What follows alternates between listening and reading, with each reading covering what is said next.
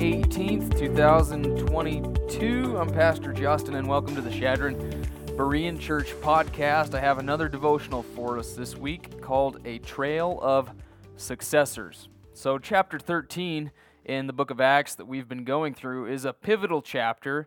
In this chapter, Paul becomes, we could say, the hero of, of, the, of the chapter. He becomes the leading apostle to the Gentiles. He takes center stage from here on out. Uh, Saul becomes Paul. And uh, one, one thing, though, we often miss is uh, how much I think we can learn from Barnabas when it comes to making disciples. I mean, Paul has been the hero, but let's think about how Barnabas um, can also be a hero because there's there's really no Paul without Barnabas. As we've gone through the book of Acts, I hope we realize that because of Saul's past as a persecutor.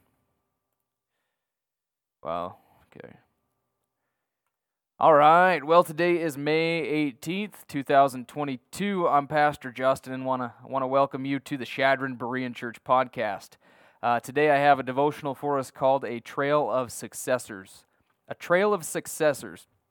So, chapter um, 13 was a pivotal chapter in the book of Acts. In this chapter, Paul becomes the hero. He's the you know the guy in the spotlight, the main character. He be, Saul goes to from from Saul to Paul, and he becomes the leading apostle to the Gentiles, and sort of takes center stage from here on out in the book of Acts.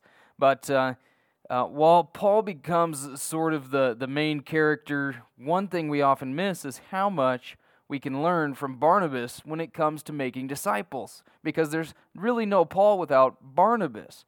Because of Saul's past as a persecutor of the church, remember early on in, in uh, Acts chapter 9, uh, people were afraid of him. I mean, the church was afraid of him. And it was Barnabas who actually uh, put his arm around Saul, the scripture says, took Saul under his wing, and brought him before the apostles. And and uh, encouraged him. And he was he was the one who believed in him even when others didn't. And uh, Barnabas was the one who, recognizing the gift that Jesus had invested in Saul through the Holy Spirit, uh, called him to join the ministry staff over at the church plant going on in Syrian Antioch.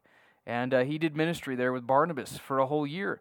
And uh, so for a while, I mean, Barnabas was still the leader in that ministry. It was Saul who tagged along with Barnabas. Luke described it as Barnabas and Saul, Barnabas and Saul, Barnabas and Saul. Saul was just kind of tagging along at the end there, even in the list of leadership at Antioch. But uh, Barnabas, being the great leader that he is, uh, is willing to step aside and let Saul share and even take over the spotlight.